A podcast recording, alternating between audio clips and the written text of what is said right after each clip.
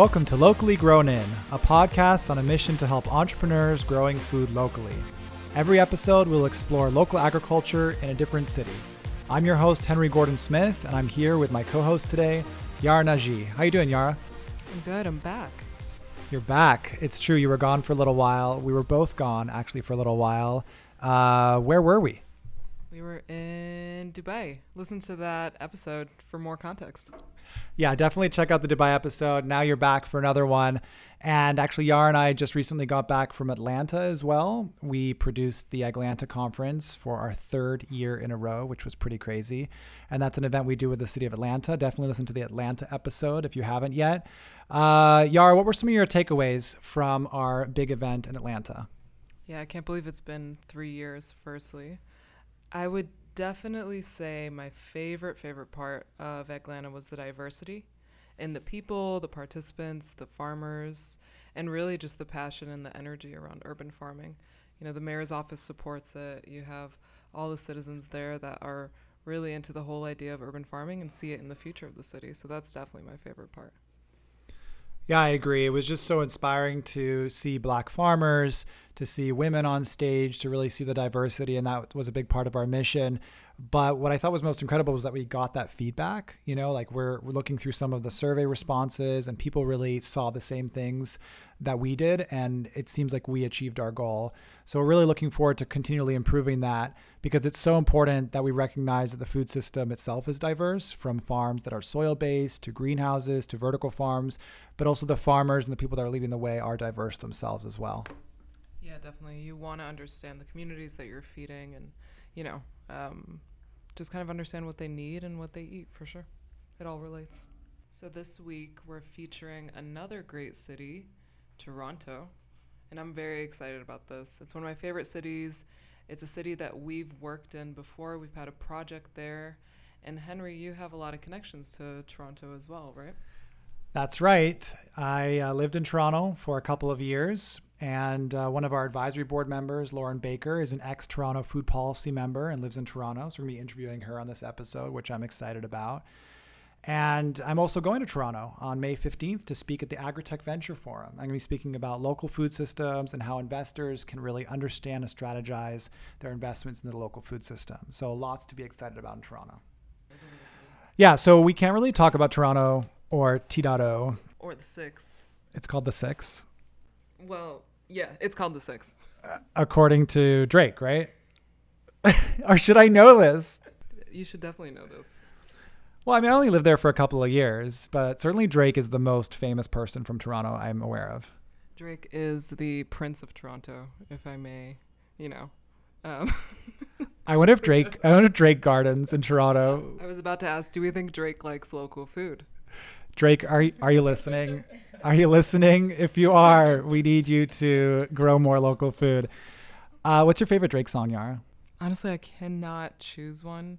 I really like when he he dropped this mixtape during the summer once. it was very tropical. Lots of good vibes. Whoa, you're like a Drake expert. Potentially, yeah. so he dropped a mixtape in the middle of summer, and it was like a secret one, or was it like a? No, no, no. It was like an album, but he called it a mixtape because it was super long, and it was basically like a playlist of weird, really weird tropical music. I'm trying to look for the one I like. I think I like headlines. I know that's very mainstream, but that's just who I am. And then what's that other one? Uh, what's my name? The one with Rihanna. Oh na na. What's my name? Oh na na. What's my name? Oh na na.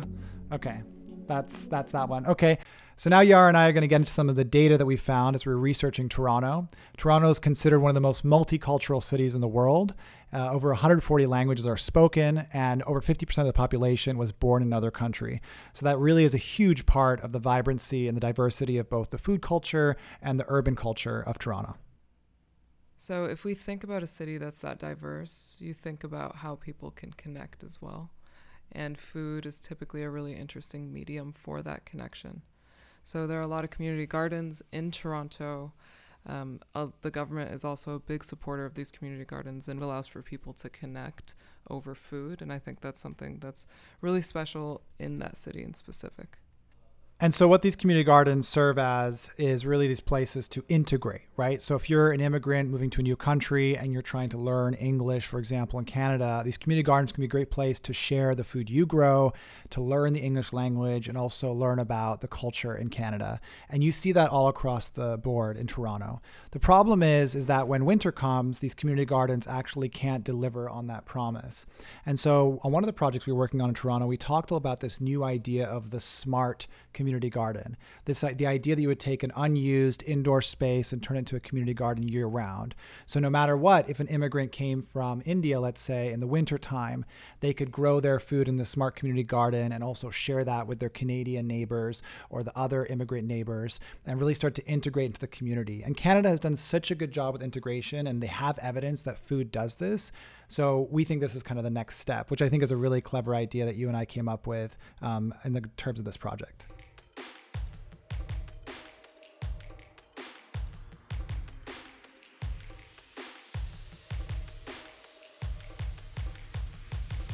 So, next up, we're going to hear from Lauren Baker. Lauren has a PhD and over 20 years of experience working on food system issues. She's worked on agrobiodiversity in Mexico and also worked on municipal farm programs. Specifically, Lauren worked on the Toronto Food Policy Council, and now she consults with the Global Alliance for the Future of Food. Lauren is also a board member at Agritecture Consulting, and we're so happy to be speaking with her today. How are you doing, Lauren? Great. How are you, Henry? Yeah, good. Thanks. Thanks for taking the time. Uh, I know you've been traveling a lot, uh, but you're back in Toronto, and that's what we're going to be talking about. Great. Yeah, it's fun to connect on the Toronto topic of urban agriculture. Exactly. So, can you tell us a little bit more about the Toronto Food Policy Council and specifically the Grow TO action plan that was developed? Yeah, absolutely. Um, the Toronto Food Policy Council is a citizen advisory group um, it was established in 1991 to really address um, some of the kind of underlying structural causes of food insecurity in, in Toronto. Um, City Council was concerned about the rising numbers of food banks and the kind of institutionalization of food banks. I wanted to look at you know other uh, ways to improve um, food security across the city. So it's kind of unique, the, the Toronto Food Policy Council, because it is formally embedded within the city. It's a subcommittee of uh, the Board of Health, so mm. it's linked directly to public health, which is a division in the in the city, uh, like a city department. Um, the TFPC has a small staff group that's linked to the Toronto Food Strategy team, and has really, um, you know, it's a really interesting model because it's citizen led, and through this unique partnership between you know folks across the food system in Toronto and the city. Um, I think Toronto has been able to kind of make some advancements um, around food systems improvements. Mm-hmm. Um, one of the things that's always been on the agenda um, for Food Policy Council members is uh, urban agriculture and um, the GROW TO um, Urban Agriculture Action Plan, it's to Toronto's Urban Agriculture Action Plan, um, was endorsed by City Council, um, who directed city staff to create um, the Toronto Urban, the Toronto Agriculture Program, and that's kind of like a coordinating function across the city. Um, you know, how has it influenced local food systems in Toronto? That's a really interesting question because I think there are still significant barriers to to urban agriculture in the city. You know, GrowTO and the Food Policy Council have had a significant influence on the local food system. Um, but the question is, you know, always, you know, what can, what more can we do? How can we really create more enabling conditions to support this kind of activity um, uh, across the city. Yeah, I think definitely policy leadership is one of the things we think of when we think about Toronto and urban ag. I think another aspect is is diversity. Obviously, it's a very diverse system, but one of the things we've been reading a lot about is how the community gardens there serve a specific purpose. One purpose, which is to kind of integrate immigrants and help immigrant communities connect. Do you think that the kind of the work of Grow TO or the Food Policy Council has had an impact on that? Are we seeing are we seeing more of that? Are we seeing a recognition of, for example, that impact? Absolutely. I mean, Toronto has a really well established uh, community garden program. Um, and there is a, an explicit goal to have, you know, at least one community garden in every ward across the city. Um, so, you know, this is one of the really unique elements um, of, of, Toronto is the kind of cultural um, diversity. And when I first became involved in this work and uh, learned about Toronto's community gardens, I was really struck by the incredible link between um, cultural diversity and, and kind of agricultural biodiversity in in the city context. Like people are growing so many interesting things. And so the toronto food policy council was the first of its kind really in a major city right yes i think there was one in the states first but definitely the first that was um, uh, you know connected and embedded within municipal government and that model i think you already communicated the uniqueness of that model is that also part of what makes it the first? The fact that it was this kind of citizen-led council. Yeah, citizen-led council, but also the fact that it has, you know, city staff support, um, that it's really embedded in kind of um, municipal government um, structurally. So it's actually a subcommittee of the of the local council. Yeah, it almost sounds like the ideal mix between bottom up and top down, right? Because you've got people on the ground you've got real citizens real residents but then they have access to the politicians in a way that's you know not so much a, a big city council meeting with people having 30 seconds to say their their idea but you know tell us a little bit more about how you could really connect with the the, the leadership your description of um, the kind of top down bottom up uh, process is is a really good one um, because through the food policy council um, the kind of food um, sector stakeholders, food movement stakeholders can organize and coordinate themselves, develop shared priorities. That team can, um, you know, support the council members to move those priorities forward, link to um, the appropriate staff, connect into the leadership. And whenever that process doesn't happen smoothly through, through the bureaucracy, the citizen you know advisory committee can you know go to the mm-hmm. mayor or their elected representatives and say hey listen you know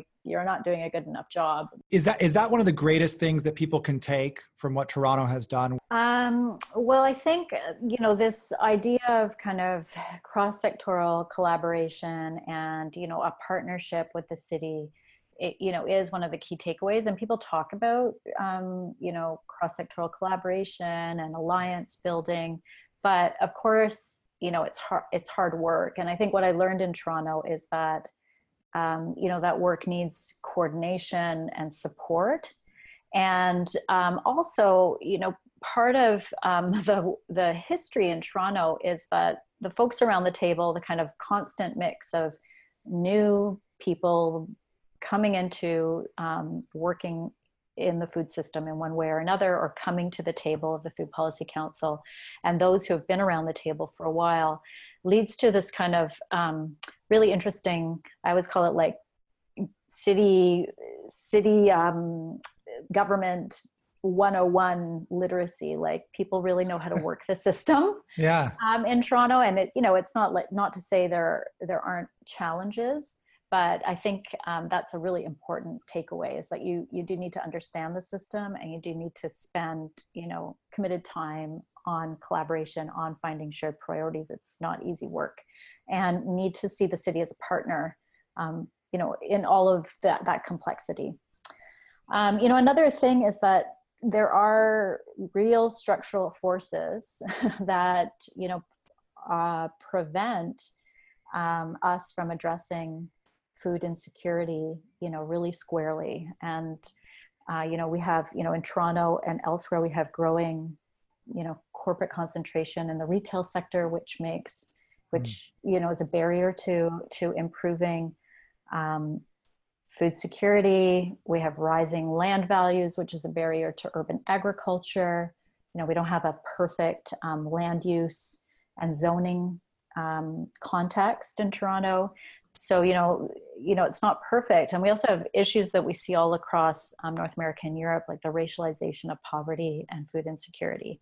So um, you know i think we've learned about cross-sectoral collaboration and we've also been confronted by some of those broader structural forces that prevent us from really um, moving forward um, to address uh, food security. The other the other, um, uh, I think, um, accomplishment or or approach that's really necessary is to really think about advocacy at higher levels. So a food policy council, of course, is grounded in city government or working at the local or regional level on kind of city region food systems. But a lot of those bigger thorny issues require other levels of government to kind of come to the table. Mm-hmm. So the Food Policy Council um, allows um, people to kind of organize both locally, but think you know strategically about other advocacy opportunities.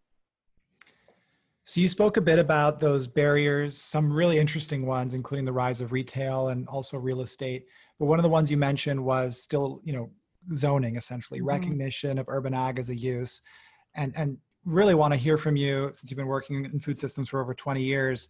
You know, what what do you think the biggest challenges are for urban and CEA farms in Toronto? One of the main barriers is um, access to land in the city of Toronto. So I mentioned rising, you know, property values. Toronto is a really vibrant city, so um, land values are really high, which makes mm-hmm. it really hard for urban farmers to kind of enter the market through conventional means of like buying a property or renting a property. Yeah. So I think we really need to, um, you know, work creatively to make land available. Um, and also think about making public land available to for for urban agriculture activities. One of the best opportunities actually um, is to integrate urban agriculture into new development moving forward. Yes. And um, you know we have a very interesting partnership um, with a small consulting company called Hoffman Hayes here in Toronto that works with you know some of our largest um, developers like Daniels and Tridel, hmm. and they're bringing in urban agriculture features as um, kind of condo amenities in a sense building amenities so what does that look like if we really you know take that to its full potential um, you know i think then we see cities being designed really differently and in very exciting ways in terms of building resilience and meeting our broader su- sustainability uh, objectives so i think that point on real estate is a really interesting one. You know, on our Dubai episode, we visited the sustainable city that's bringing in ag into their real estate. At the Atlanta conference, we had a whole session on agriburbs. And I really see that as a, I agree with you, it's a major, major part of the path forward because that does solve the land issue, right? If we can make a case for real estate developers to include urban agriculture and that it's a benefit to them, then that solves a lot of the access issues that new urban farmers face. So I guess could you give us a hint of some of the things you're learning about as you talk with developers and well, some of the fun projects that I've seen are, you know, condo developments that are really food focused. So building in gardens and kitchens and balconies that can support, um, you know, micro production, um, public and common space that has, um, you know, urban agriculture features. So i think these are the kinds of things that actually people are looking for in their um, built environment. And i think if we extend that um, through our our cities then we can see you know integrated landscape design that includes urban agriculture like urban orchards and boulevards with urban agriculture. Um, and so it's not like it has to be only urban agriculture, but right now we don't really even consider urban agriculture as part of our green infrastructure. And um, I think that's where the kind of opportunities lie in terms of really thinking about all the co-benefits of of um, you know access to food and you know um, economic opportunity and food security and you know, right. stormwater, stormwater runoff absorption, all that stuff, right? Like there's so many um, opportunities and co-benefits for that kind of design. Yeah, absolutely. I, I, I was um, in San Francisco speaking at the American Planning Association to a bunch of planners, and Michael Grove from Sasaki was there, and they were talking about a survey they had done um, of about 4,000 urban residents. And they asked questions like Would you go to a new neighborhood to explore the following? And they asked, you know, to see a, a new sports team or to see a music venue or any of that. And the highest percentage of responses was around food, going to hmm. see, going to a new restaurant. you know it, it does drive us and you're in you we can all kind of feel the shift that's happening around cities and i like what you said about it being food infrastructure as well not just the farms but you know places to do cooking classes places to learn about other aspects of the food system or ones that are designed for health and well-being relaxation you know all of that you see all the articles coming about biophilia and how it's healing us so you know it's really it's about taking a broader look at how you can integrate uh, agriculture and food systems into the, the built environment so I think it's really exciting. I think that we're, we are seeing a shift there and, and lots of valuable information here, Lauren, from you. Really, really appreciate your time today. If you want to learn more about Lauren Baker, you can go to laurenbaker.ca and definitely check out her work and her experience and be sure to, to follow what she's up to. Thanks so much for your time, Lauren. Thanks, Henry. Great to connect with you today.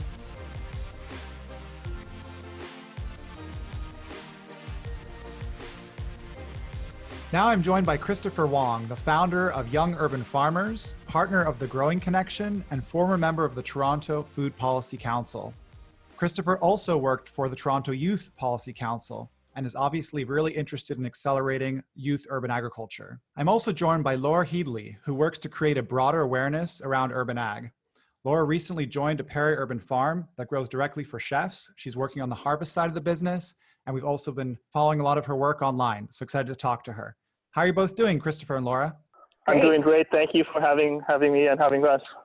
Yeah, thank you so much. It's great to talk with you today. Yeah, you know, our podcast at Locally Grown are all about um, talking to the people on the ground. And so that's what we really want to hear from you today. So I'm excited to dive into these questions. Let's start with you, Laura.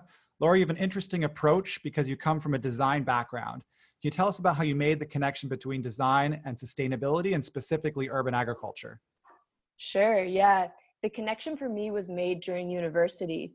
Um, I was studying at a design university and we were taking all of these critical design thinking courses uh, while living in the city of Toronto. And the university was like this giant think tank with creative people. So on campus, there was a culture and conversation that was beginning to form around sustainability. So we were looking at our local context, thinking about things like air quality, mobility, renewable power, infrastructure, food access, recycling waste processes, clean water, equitable economies, that sort of thing. And we were all really curious about how design can improve human and biological life.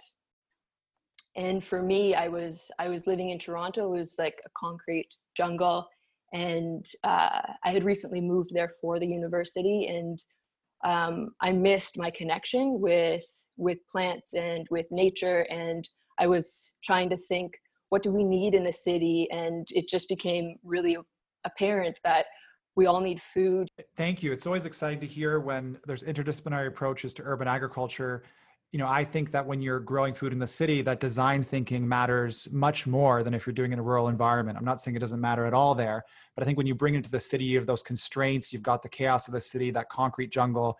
It's really even more important to focus on that. Christopher, you're the founder of Young Urban Farmers. Can you tell us more about what Young Urban Farmers does now?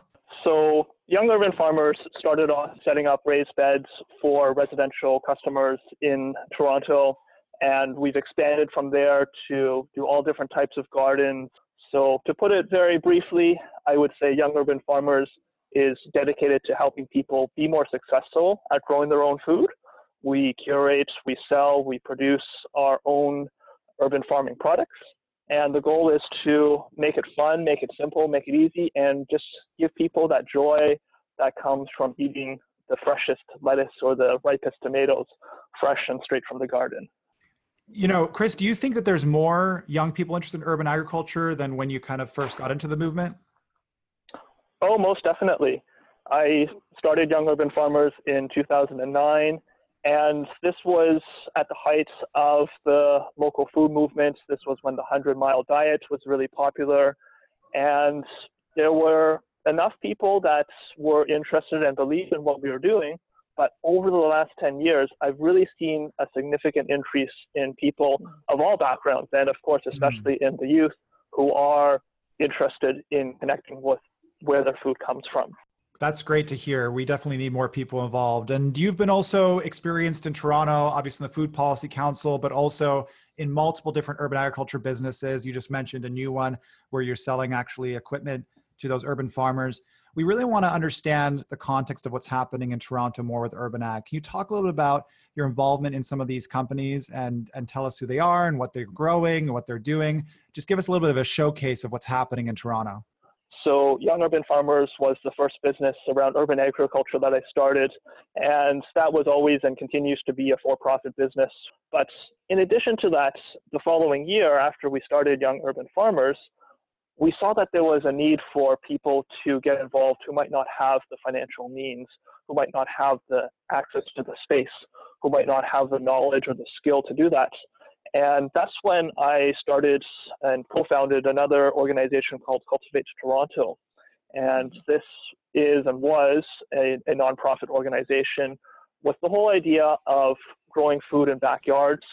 So people who have larger sunny backyards will provide us free access to their space as well as access to the municipal water source from their property. We brought in and we bring in uh, a team of volunteers who would convert and transform the, the yard. Typically, it was lawn and grass into an, an intensive urban farm. And then we would sell the produce through a CSA or community shared agriculture program. We ran that for many years. We expanded to a number of neighborhoods across Toronto. But unfortunately, uh, the organization has since closed down uh, due to a variety of factors, some of which was the volunteer burnouts. It was an entirely volunteer run organization, and funding, access to capital was one of the challenges that we faced as well. So that's a little bit about Cultivate Toronto. And then in the last two years, I recently became a partner in the Growing Connection, so the Growing Connection has a really interesting history. It started off as a program of the United Nations Food and Agriculture Organization, where my colleague who was working at, at the UN at the time, Rob Patterson, would go overseas and set up gardens to empower people to be able to grow fresh, healthy local foods. And the beauty of the program was that it was using portable containers. So we didn't, they didn't need to have expensive infrastructure there was no motors or pumps or electricities that if they fail, then the whole program and the, and the whole growing uh, becomes untenable. And it was just, just built on the premise of providing a really simple, water efficient, space efficient solution to empower people to grow their own local culturally appropriate foods. So, you know, I, I want to talk a bit more about urban agriculture in general. And, you know, we're trying to inspire people to get involved and help them avoid common mistakes. So, what are some of the commonalities around the challenges that urban ag businesses face? And is there something that you see most commonly that urban ag entrepreneurs overlook? When it comes to the different challenges that urban ag businesses face, I've listed a couple of things as I was thinking through what the challenges that I faced uh, in the multiple organizations that that I've had the opportunity and privilege to start and to run. The first one that has been a common theme has been funding and access to startup capital. So all of the organizations that I started were bootstraps. They involved very, very minimal investments and initial capital. For example, for Young Urban Farmers, it started off as three partners and we each put in a couple hundred dollars each. And we used a lot of sweat equity. We went knocking door to door to try to find our initial customers, and we reinvested our profits. We've reinvested into uh, word of mouth marketing and encouraging our customers to tell their friends and their neighbors about us. And it's been really scrappy, very sort of guerrilla marketing tactics that we've employed to try to get these businesses up and running tied into that, I would say, would be a limited marketing budget. And so I mm-hmm. think that for a lot of us in the food movement, we have so much passion, we have so much desire to share what it is that we do, but oftentimes we're speaking within our own community or we're having trouble to reach some of the broader people that are interested. Being able to find the right audience has been has been one of the challenges. I think the last thing that I'll that I'll mention briefly has been a lack of fundamentals or sometimes a limited fundamentals on business principles. being a little bit more rigorous from a business and a, and a financial perspective is something that I've seen uh, happen where people have the best of intentions, they have the best energy, they have the right heart and spirit going into it. But if they lose track of the business fundamentals, that can be one of the challenges. So um, let's talk about some of the farming companies coming out of Toronto, some of the ones you haven't worked with, Chris. You know, going to Toronto relatively frequently, I've I've met with some of the urban farms and vertical farmers there that that have been sprouting up. You know, are you seeing more of that? And what are some of the kind of the unique, the most unique approaches you're seeing emerge lately? I think that Toronto, as a center for multiculturalism and having a breadth and diversity of people literally from all over the world, helps to breed and cross pollinate uh, different ideas that may not come together in other places. So, to get back to your question, I think that some of the interesting things that I've seen over the past few years have been things like using shipping containers to utilize a really small footprint to be able to grow food, whether it's hydroponically or using aquaponics. One interesting project that I know has been, uh, they've had a lot of challenges with some of the bureaucratic uh, getting everything lined up and getting everything improved has been the Urban Hydro Corridor project. So here in Toronto, we have acres of land that run across the city that's just hydro corridors and it's grass, and the city comes and mows it, and this prime space, full sun, um, beautiful uh, soil, has for a long time and still is um, restricted for urban farming projects. And it's such a shame because we have this great open space, and so there's a lot of hardworking folks that are trying to get everything approved, get all of their I's dotted and their T's crossed, to enable access for people to be growing on this land. So that's one thing that I think is is really exciting, and I think that's also looking to the rooftops. Being a very dense city, especially in the downtown core, we have rooftops that have full sun, that have great growing spaces. That's especially if they're older buildings, they have the weight load capacity to support uh, a gardening project. They have that space, which for a whole variety of reasons is is often underutilized. And what I'm really encouraged to see is different corporations and even different developers design this space and let's think critically about how we can utilize this, whether it's as a community asset, whether it's for the tenants, but if we can grow some food, if we can animate the space, that would be another thing that I'm seeing Awesome. Thank you. Uh, Laura, uh, yeah, can I also share a few um, projects Yeah. that I've seen come out that yeah, you I can think start. are really exciting? yeah, totally. Two things that um, I've seen come out of Toronto recently um, that I'm really excited about is one, um, a business called We the Roots um, that is really interesting because they're using an old factory space in inner, inner city and they've just um, set up an automated controlled environment um, that utilizes Intravision light blades um, and plant production platforms. So this is really neat because it's a small intensive farm that um, is is more or less automated and um, it's i think the light technology that's been engineered is um, yeah just something something fascinating because they're able to manipulate the light frequencies um, to be able to create plant light recipes to optimize plant growth and nutrition and taste and the aesthetic. So when I walked through this farm, I could see the kale and the Swiss chard and the basil growing, and it was such like a dark, vibrant green. Um, it was like produce I hadn't seen uh, being grown in a city before. So that got me really excited. And the other thing that I was recently introduced uh, to is a high school, um, Don Mills Collegiate Institution, that has Mm. a green industries curriculum.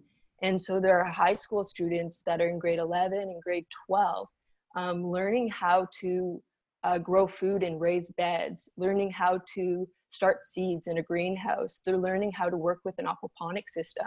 They're growing grapes on the high school property. They have 106 vine vineyard and they're growing potatoes and they're learning how to bake bread from scratch using an outdoor fired oven.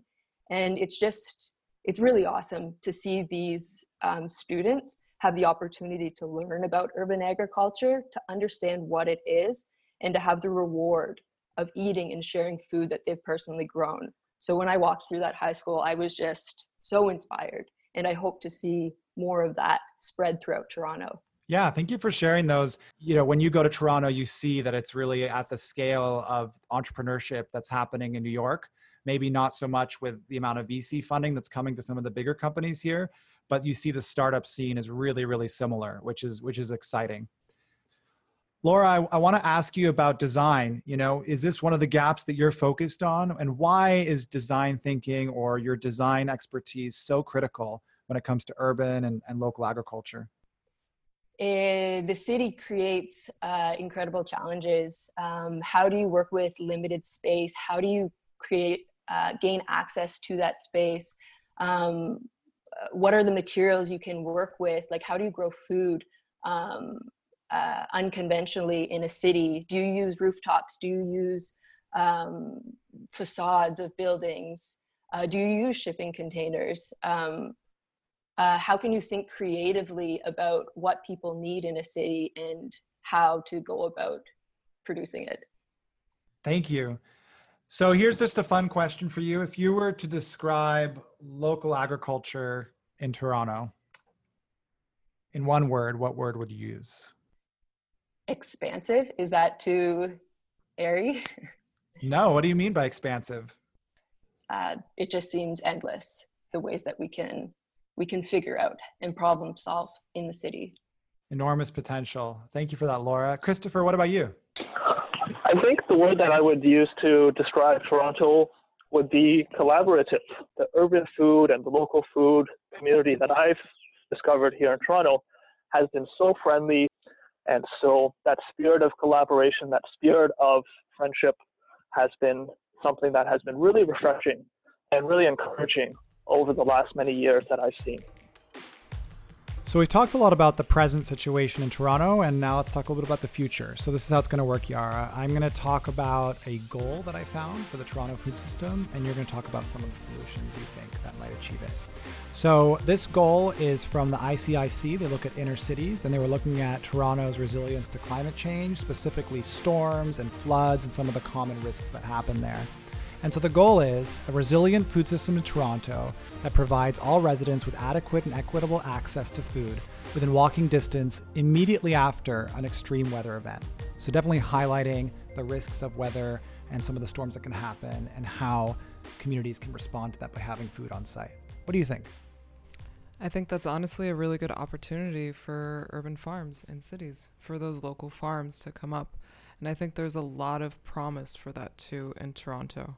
I think it has all the right ingredients for a strong urban farming industry. You have a good diversity of people, you have some policy support, and I think what the city needs to do more and more to kind of talk about the solution is to incentivize some of these urban farms. Yeah, definitely. I think one incentive that would be really valuable is to incentivize real estate developers to include this. We know that Toronto has the most cranes of any city in North America. It's the top crane city. So that means they have the most condos. Don't laugh, it's a real statistic. People talk about crane cities, look it up. But anyway, Toronto is the top crane city in North America, which means they're building the most condos and new developments. And those developments are building without consideration of resilient food supply, without achieving this goal. And so the city needs to step in, you know, almost similar to what New York did recently, saying we're going to have uh, roofs have required to have solar panels or green roofs. You could have developers required to have food on site to have indoor farms on site. And I think indoor farms are really a great opportunity because the winter is really so rough. I mean, I remember the cold and the wind. It's very, very difficult and impossible, really, to grow food year round outdoors in Toronto. So, incentivizing indoor solutions, you know, you've got unused spaces and basements, that's one opportunity, or rooftop greenhouses could be an opportunity. But I think connecting it to real estate is a big one, and also connecting it to kind of the indoor farming piece. Yeah, and not to mention, obviously, to continue growing the community garden aspect of the city as well and finding that interconnectivity between those farms and the indoor farms as well and seeing how they can work hand in hand. Yeah, definitely. There's so much uh, transferability between workforce, between the community gardens and the indoor farms. And then maybe the missing piece, uh, or another piece to consider in this puzzle is the restaurants, right? We talked about, or at least we saw a lot about, and we know from going there, there's this really, really vibrant restaurant scene with so many different cultures, so many different flavors. And maybe there's something there that the restaurants could be incentivized to procure more local food, which will essentially strengthen the local farms when a storm happens, right? Because they actually have customers all the time. Yeah, I really love that idea. I think that's a really interesting vision for the city as well, and something that's possible. Well, I want to thank all of our listeners for tuning in today to Locally Grown in Toronto, Canada. Really exciting episode. We're glad you listened to our interviews, and thanks, Yara, for joining me today. It is my pleasure. We've got Brianna here on the audio, also doing double duty. Brianna, yeah, shout out to Brianna. Brianna does our audio and our editing, but she's also doing our research this week, helping us out to kind of look at the city of Toronto and the opportunities and challenges there. So thanks for that, Brianna. If you love this podcast, share it with your friend. Just share with them locally grown in and make sure you subscribe as well so you can get all of our future episodes. We're going to be covering cities all around the world, more cities than you could dream of. Every single city in the world eventually is going to be featured on Locally Grown In. Brianna, don't worry, you can handle it. You can handle it. Uh, also, be sure to follow us on social media so you get all the updates and all the news. We're doing many, many different things. Follow us at Agritecture on Instagram, Twitter, Facebook you name it. You can find us even on LinkedIn if you're super profesh. And I really want to thank everyone for participating today, those who were featuring on our interviews, and I just want to thank Canada and Drake as well. Thanks for listening, y'all. Take care.